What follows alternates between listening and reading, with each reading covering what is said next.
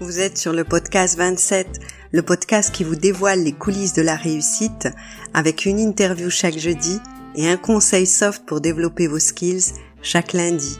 Et aujourd'hui, j'ai l'honneur de recevoir monsieur l'ambassadeur du Royaume du Maroc en Grèce, Mohamed Sbihi, qui va non seulement nous expliquer ce qu'est réellement le rôle d'un ambassadeur, mais aussi nous dévoiler son parcours et partager avec générosité ses conseils pour qui souhaiterait rejoindre cette noble mission. Bonne écoute à vous sur le podcast 27.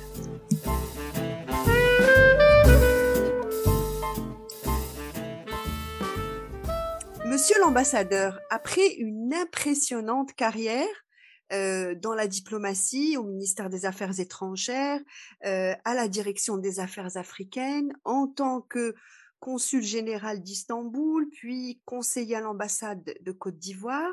Vous avez été nommé, je crois que c'était le 15 décembre 2021, ambassadeur du Royaume du Maroc en Grèce.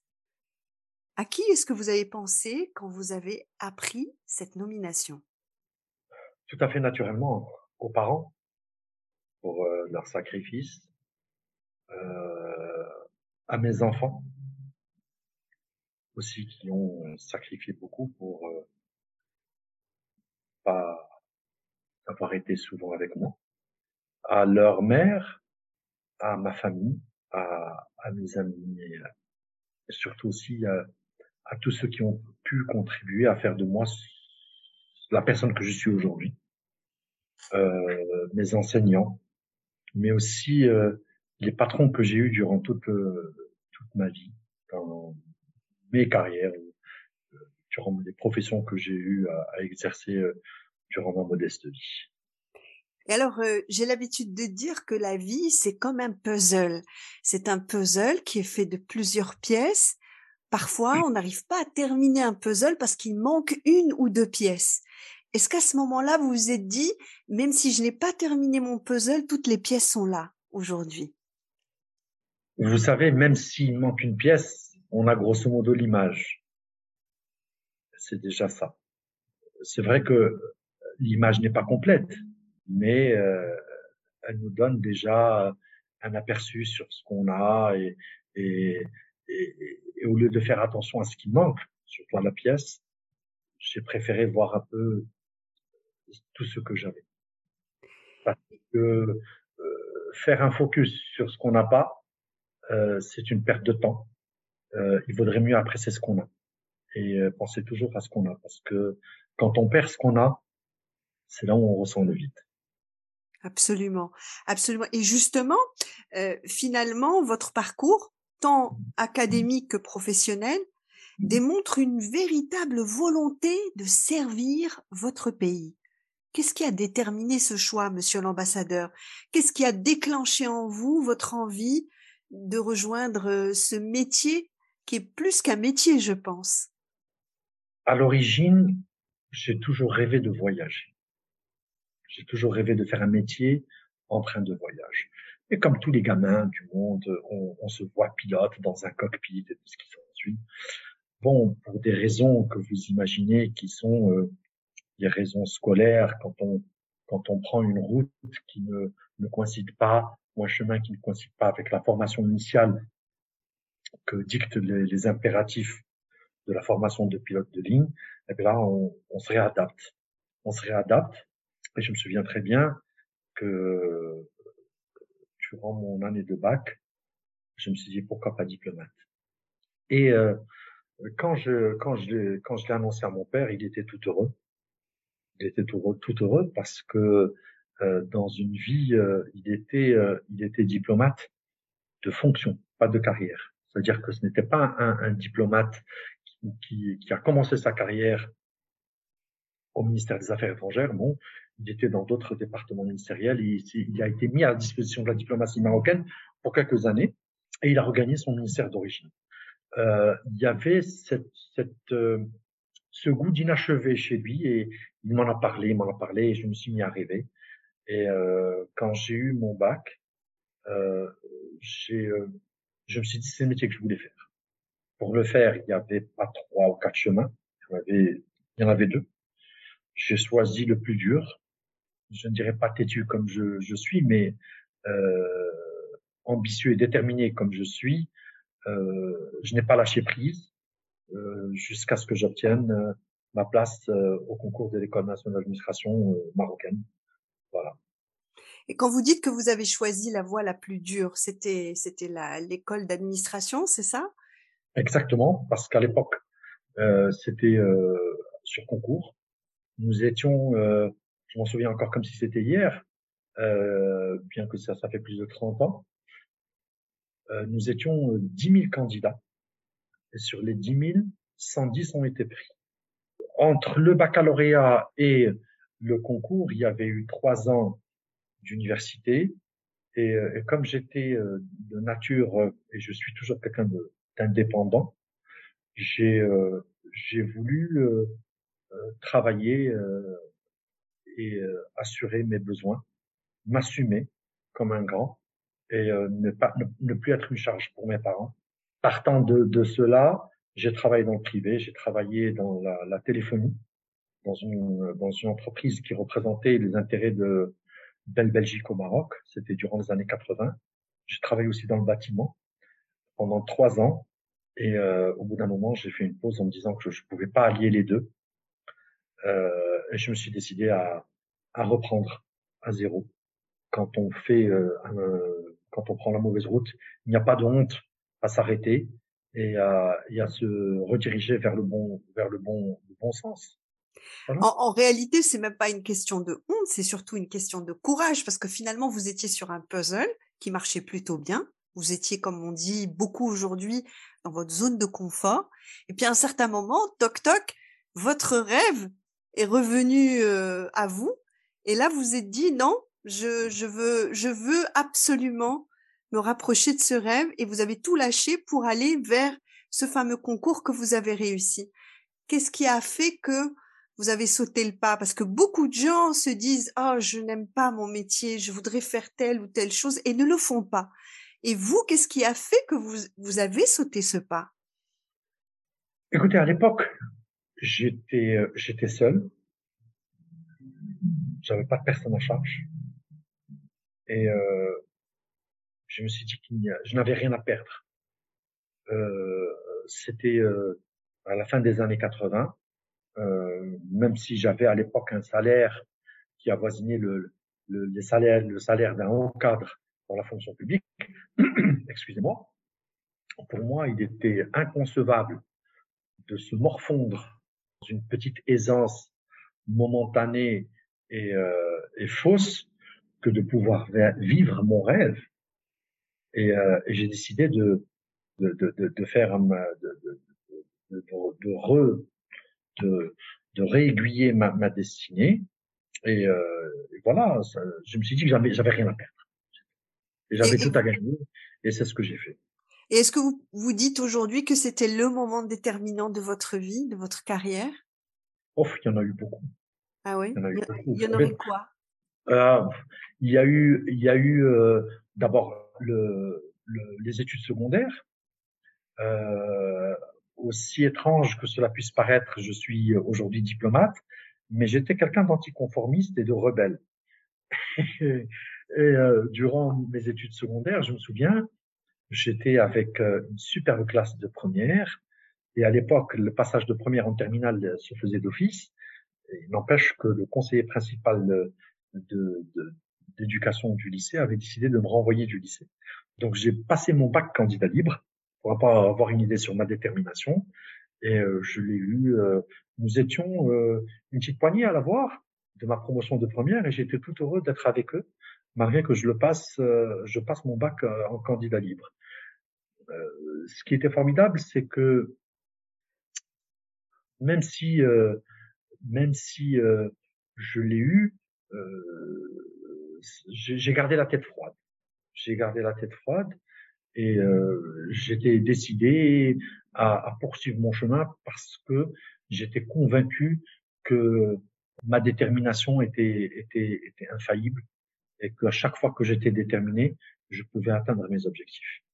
Aujourd'hui, vous êtes ambassadeur et c'est quelque chose que tout le monde connaît. On sait ce qu'est un ambassadeur, mais j'imagine qu'on ne soupçonne pas euh, l'addition de tâches et tous les rôles que doivent remplir euh, un ambassadeur aujourd'hui. Alors, euh, c'est quoi votre rôle? C'est quoi votre journée type?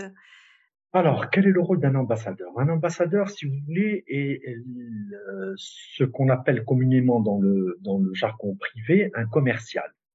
C'est une personne qui doit marketer le Maroc, qui doit montrer ce que fait le Maroc, ses points forts, mais aussi ses points faibles. Parce qu'un ambassadeur ou un diplomate, tout court, ce doit être quelqu'un de, de, de fidèle, mais aussi d'honnête faut pas croire que, en racontant que tout est pour le mieux dans le meilleur des mondes à son interlocuteur, que forcément on va, on va l'atteindre. Loin de là, il s'agit d'une crédibilité. Et euh, quand on est ambassadeur du Maroc, on ne peut pas se permettre le luxe de ne pas être crédible. Donc, on ne peut pas raconter n'importe quoi à ses interlocuteurs. On parle du Maroc, on vend la destination Maroc, on vend les avancées, excusez-moi le terme, je le mets entre guillemets, on, on, parle des avancées du Maroc aussi bien au niveau politique, au niveau social, au niveau économique, au niveau religieux, au niveau international, où est-ce que nous étions, où est-ce que nous sommes? Et, et croyez-moi, je, je, je l'exerce aujourd'hui au quotidien. Je, je trouve un, un, bonheur immense de faire découvrir à mes interlocuteurs le Maroc sous toutes ses facettes. Et, et pour moi, quand je, quand je finis mon entretien avec mon interlocuteur ou mon interlocutrice et que je lui ai parlé du Maroc, euh, quand la, cette personne m'accompagne en me disant non, non, il faut qu'on se revoie, je sais que j'ai réussi ma, ma, la, la, première partie de ma mission, euh, qui consiste d'abord à accrocher cette personne en termes de marketing, et ensuite à, à transformer l'essai et à, à, faire en sorte à ce que cette personne qui est responsable, que ce soit d'une institution publique ou d'une institution privée, qu'elle établisse un contact euh, sérieux euh, et durable avec mon pays. Et, et j'imagine que vous avez tellement de belles choses à dire sur notre pays parce que on voit ce qui a les avancées les progrès incroyables euh, qu'on a pu euh, vivre nous en tant que Marocains et Marocaines. Je veux dire, on a un pays qui bouge, qui qui devient une véritable locomotive, notamment de l'Afrique. Alors quand je vous dis Afrique remarquable, vous me répondez quoi, monsieur l'ambassadeur? Ah, ça, c'est ma passion. c'est passion, c'est notre continent d'appartenance. Ce sont nos, nos, origines profondes. On, ne peut pas concevoir le Maroc sans l'Afrique. Et on ne peut pas concevoir l'Afrique sans le Maroc. Euh, vous savez, j'ai eu la chance de, de visiter la quasi-totalité des pays africains. Ce qui est extraordinaire, c'est que euh, nous avons euh, des mêmes comportements sociaux, la solidarité. Nous avons euh, le même sens de l'hospitalité et nous avons aussi en commun euh, les mêmes problèmes euh. D'un point de vue hospitalité, vous savez, euh, comme, comme nos, frères d'Afrique subsaharienne, je ne citerai que par exemple, nous avons le cœur sur la main quand euh, il m'est arrivé de me perdre euh, dans la brousse, et cela s'est déjà produit, j'ai eu droit à une invitation euh, avec tapis rouge. Et on, m'a offert tout ce que les gens avaient. Et Dieu sait que ça m'a touché au plus profond de mon âme. Euh, mieux encore, pour nos frères et nos sœurs, pour nos sœurs et nos frères africains, le Maroc, c'est l'Europe. C'est l'Europe mais c'est aussi un pays accueillant, un pays qui, de partage, un pays aussi qui se soucie de, du continent et non pas un pays euh, qui euh, est euh, borné euh, uniquement en gardant le, le, le, côté nord en vue. Vous savez, pour ne pas perdre le nord, il faut garder le sud. Et euh, ce qui fait notre force en Afrique, c'est que nous sommes un modèle, un modèle sur plusieurs plans.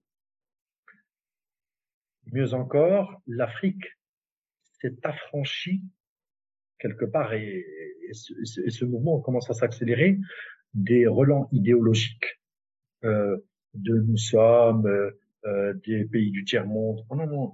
L'Afrique aujourd'hui est décomplexée. C'est ça ce qui est formidable, ce qui fait que l'Afrique se fait confiance en elle-même.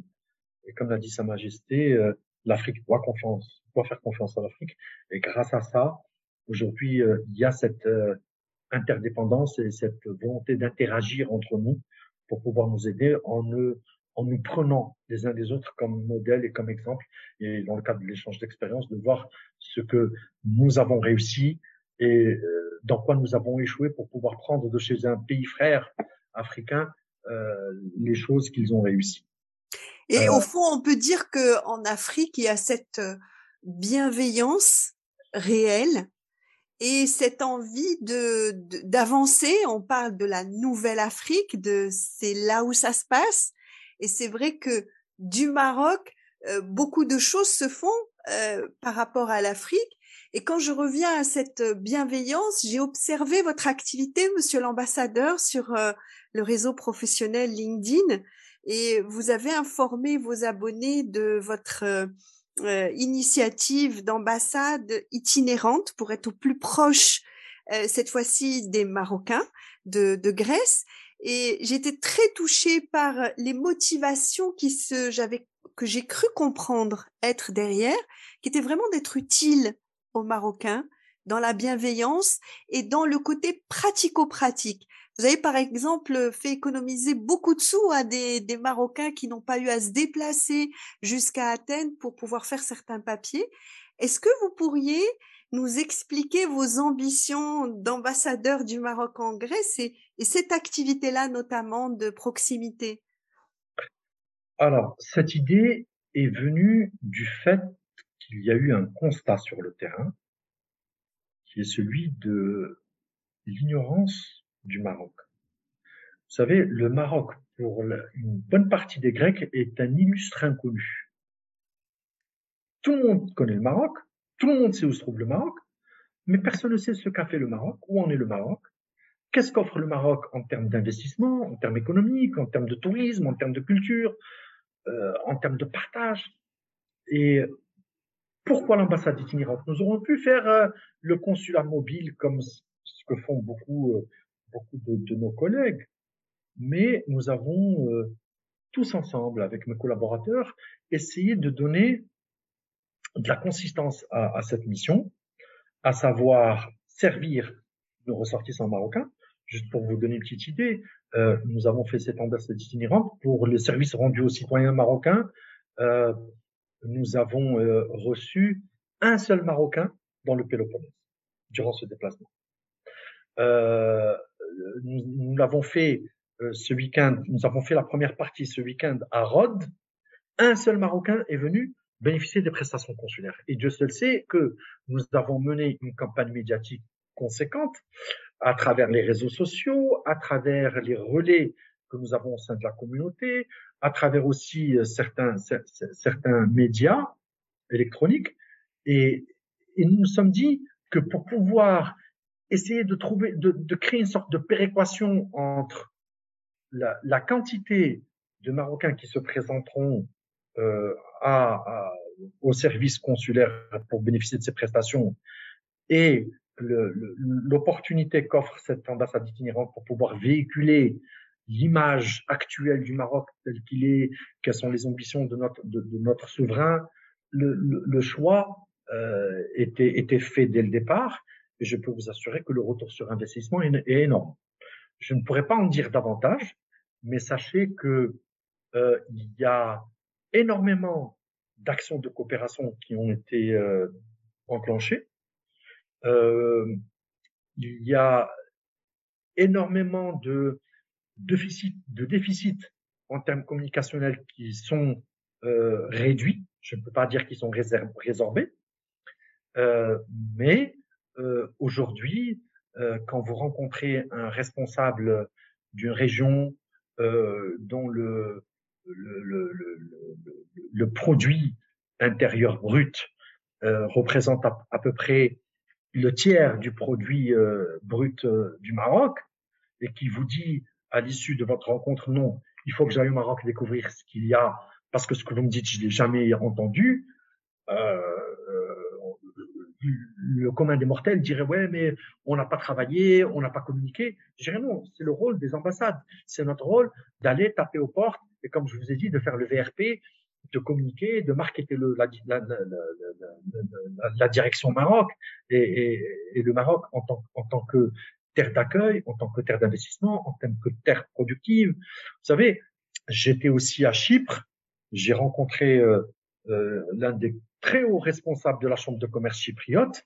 Et quand je lui ai dit que le, la première source de devises en termes d'exportation au Maroc, c'était la production de véhicules, mon interlocuteur était, euh, était figé pendant quelques secondes. Il m'a dit, euh, est-ce que vous fabriquez des, des voitures? Je lui ai dit oui. ah bon? Je lui ai dit oui, euh, on fabrique des voitures de bout en bout. On, et on maîtrise le process en amont et en aval. Et euh, quand je lui ai dit qu'il n'y avait pas un avion euh, sur la planète qui, euh, qui était sur le, soit sur le taxi ou dans les airs, qui ne contenait pas une pièce fabriquée au Maroc, euh, je vous assure qu'il s'est affalé sur sa chaise, sur son fauteuil, et m'a dit écoutez, j'aimerais bien que vous veniez que vous veniez faire une présentation sur le Maroc, sur les secteurs d'activité, sur ce qu'il y a lieu de faire ensemble. Et voilà, nous, nous envisageons de le faire dans pas longtemps. Il faut, il faut pas agir dans la, dans la précipitation quand on est diplomate il faut mesurer c'est pas et savoir euh, avant de, de, de, faire une présentation, d'analyser quel va être l'auditoire euh, pour pouvoir euh, segmenter, euh, le, le, cibler euh, l'angle d'attaque euh, que nous allons utiliser. Par exemple, je, vais pas, je ne vais pas m'attarder à faire un exposé sur l'aéronautique dans un pays qui a forte vocation agricole et qui est dans les services. Donc, euh, vous voyez, c'est euh, ce choix que nous, devons de faire en, en, bonne intelligence économique et stratégique et éviter de, de, de, de sombrer dans la, dans, la dans la littérature habituelle ou dans ce que j'appellerais communément la, la phraséologie. Vous êtes un, grand communicateur, vous savez parfaitement faire passer les messages. Et de l'autre côté, le métier d'ambassadeur, c'est un métier de réserve, de confidentialité, euh, de secret. Comment est-ce qu'on trouve l'équilibre entre ces élans de communication et en même temps cette confidentialité qui est presque un, euh, je sais pas, une, quelque chose qui est toujours en filigrane dans, tout ce que vous devez faire, j'imagine. Ben, le, vous savez, le métier d'équilibriste euh, et, euh, le, métier de diplomate et, le, métier d'équilibriste sont, jumeaux. Euh, comme vous l'avez dit il y a quelques secondes, euh, il faut faire du teasing avant de rencontrer euh, un auditoire. Il faut faire du teasing. Et bien évidemment, euh, il y a aussi l'obligation de réserve, comme nous l'appelons dans le jargon du métier, nous avons des principes de politique étrangère marocaine qui sont bien bien ancrés. Euh, Sa Majesté le Roi, que Dieu l'assiste, euh, trace les lignes les lignes directrices de notre politique étrangère. Et nous, en tant qu'appareil diplomatique, si vous voulez, nous sommes la courroie ou la machine d'aide à la prise, l'une des machines d'aide à la prise de décision.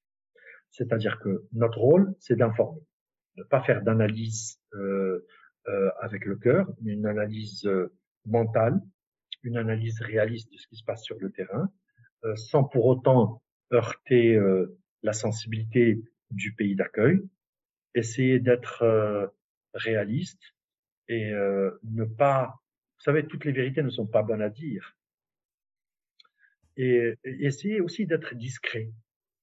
Parce que quand on fait le métier de diplomate, euh, on ne peut pas se permettre certains écarts parce que il ne s'agit plus de nous en tant que intuitif personnel, en tant que personne physique, mais c'est une institution. Un diplomate est une institution, quel que soit le poste qu'il occupe dans une ambassade ou dans un consulat, et quelle que soit sa fonction. Quand il se déplace, c'est tout le Maroc qu'il déplace. Quand il parle, c'est le Maroc qui parle. Euh, quand il euh, prend une fourchette et un couteau, c'est le Maroc qui mange à table. Euh, donc il y a cette obligation de savoir vivre, mais surtout de savoir être qu'il faut qu'il faut maintenir. Et aujourd'hui, il faut dire que nous avons des, des, jeunes diplomates qui sont en train de d'arriver, qui, qui, qui nous donnent, qui nous mettent du baume au cœur. Nous sommes heureux de, de, de, de voir cette, cette nouvelle génération.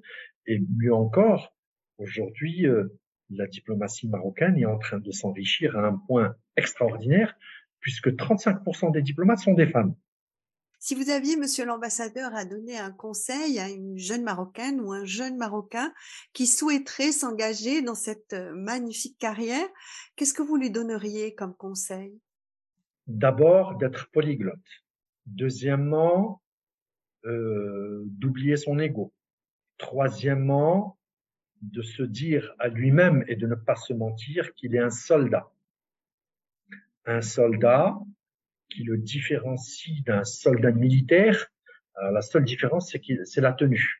C'est la tenue et euh, quelles sont les armes avec lesquelles le, le diplomate va défendre son pays. D'abord, c'est avec euh, sa plume, avec sa vivacité d'esprit et avec les langues qu'il maîtrise pour pouvoir véhiculer la vérité.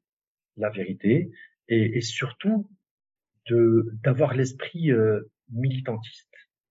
L'esprit militant, le militantisme, c'est important. Euh, le Maroc n'est pas un pays euh, à vocation un pays pétrolier. Nous ne sommes pas l'un des pays les plus riches, mais notre richesse, ce sont nos hommes et nos femmes, nos femmes et nos hommes, pardon. C'est notre jeunesse, c'est notre intelligence, notre, notre, notre culture, notre sens de l'hospitalité et aussi notre ouverture sur le monde n'est pas donné à tout le monde.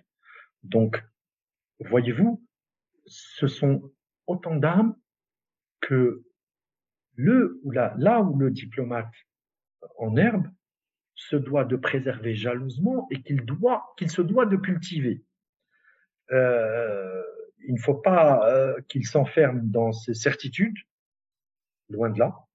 Euh, il faut qu'il accepte la critique, mais aussi euh, d'être suffisamment outillé pour, au-delà des propos irritants qu'il pourrait écouter ou qu'il pourrait entendre durant sa carrière, qu'il soit en mesure, en mesure de riposter dans le calme, avec doigté, dans la douceur, avec toute l'intelligence émotionnelle qu'il faut, et euh, sans verser dans le dans, dans l'hérésie. Voilà. J'ai découvert récemment que la face éclairée de la Lune euh, avait des températures qui pouvaient grimper jusqu'à 150 degrés. Donc ça va, il fait vraiment très chaud. Hein Et puis, euh, lorsqu'elle est à l'ombre, eh bien la température peut descendre à moins 150 degrés. Donc il y a vraiment deux faces cachées de la Lune une où il fait très chaud et une où il fait très froid. Et ma question, c'est est-ce que réussir dans la vie, c'est ne pas échouer ou savoir échouer?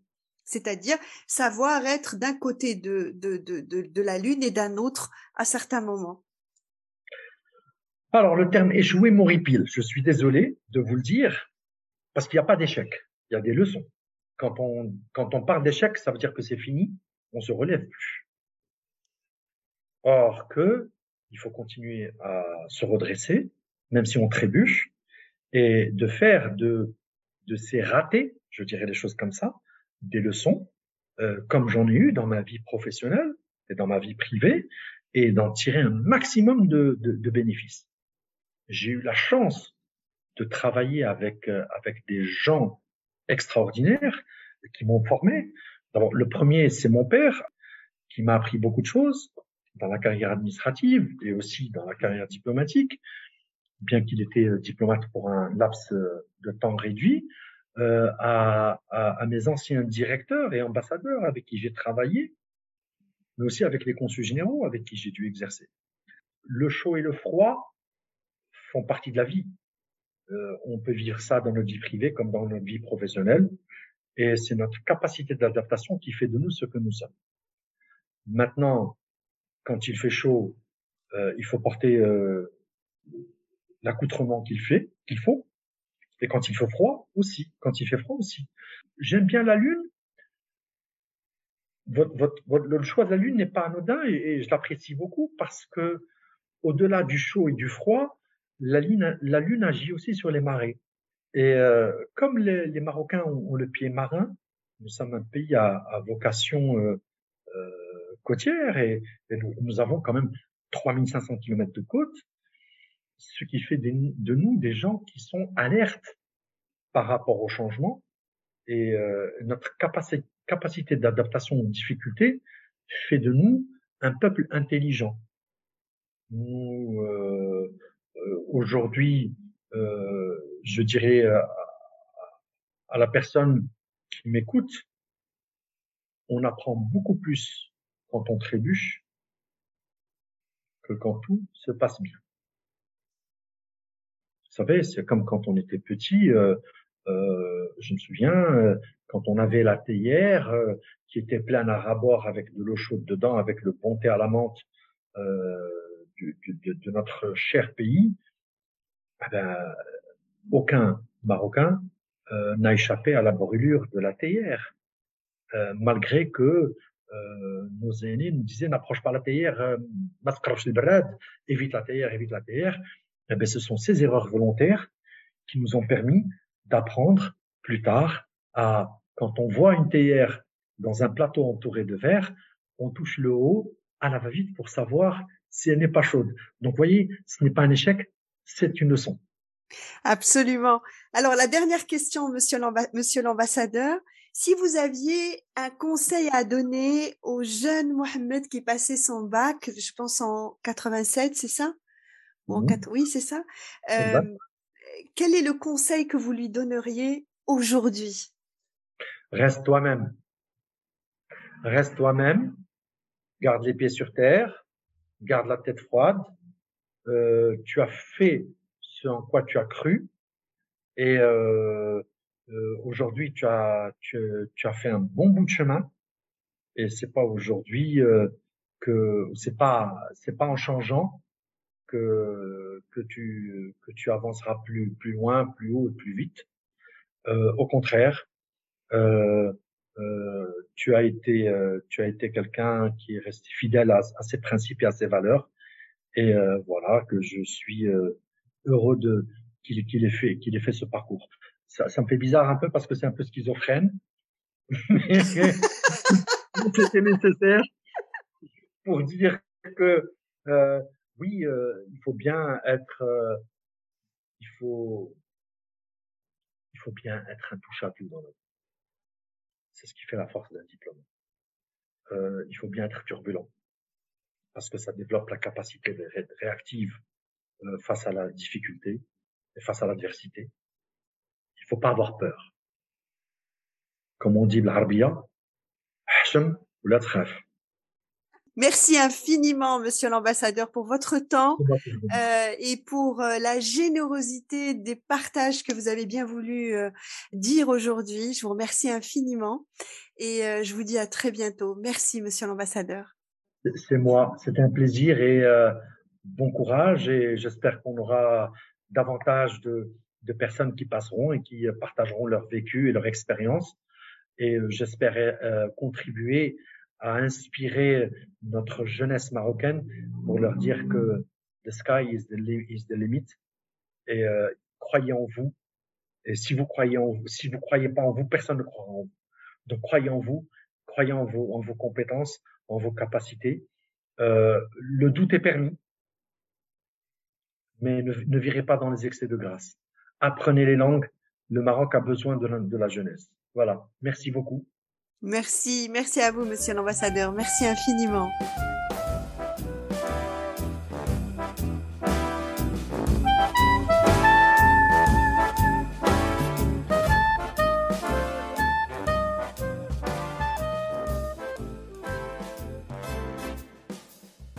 Les coulisses de la réussite de Monsieur l'ambassadeur du Royaume du Maroc en Grèce auront certainement inspiré de nombreuses personnes et auront donné envie à beaucoup d'entre elles de rejoindre ce métier qui est plus qu'un métier, une vocation et une passion. Et pour l'interview de jeudi prochain, nous allons encore voyager jusqu'à Détroit, où nous parlerons de départ avec deux valises, 400 dollars, de cosmétiques, d'huile d'argan et d'une réussite étonnante. Pour découvrir qui sera mon invité de la semaine prochaine, abonnez-vous au podcast 27, tout simplement.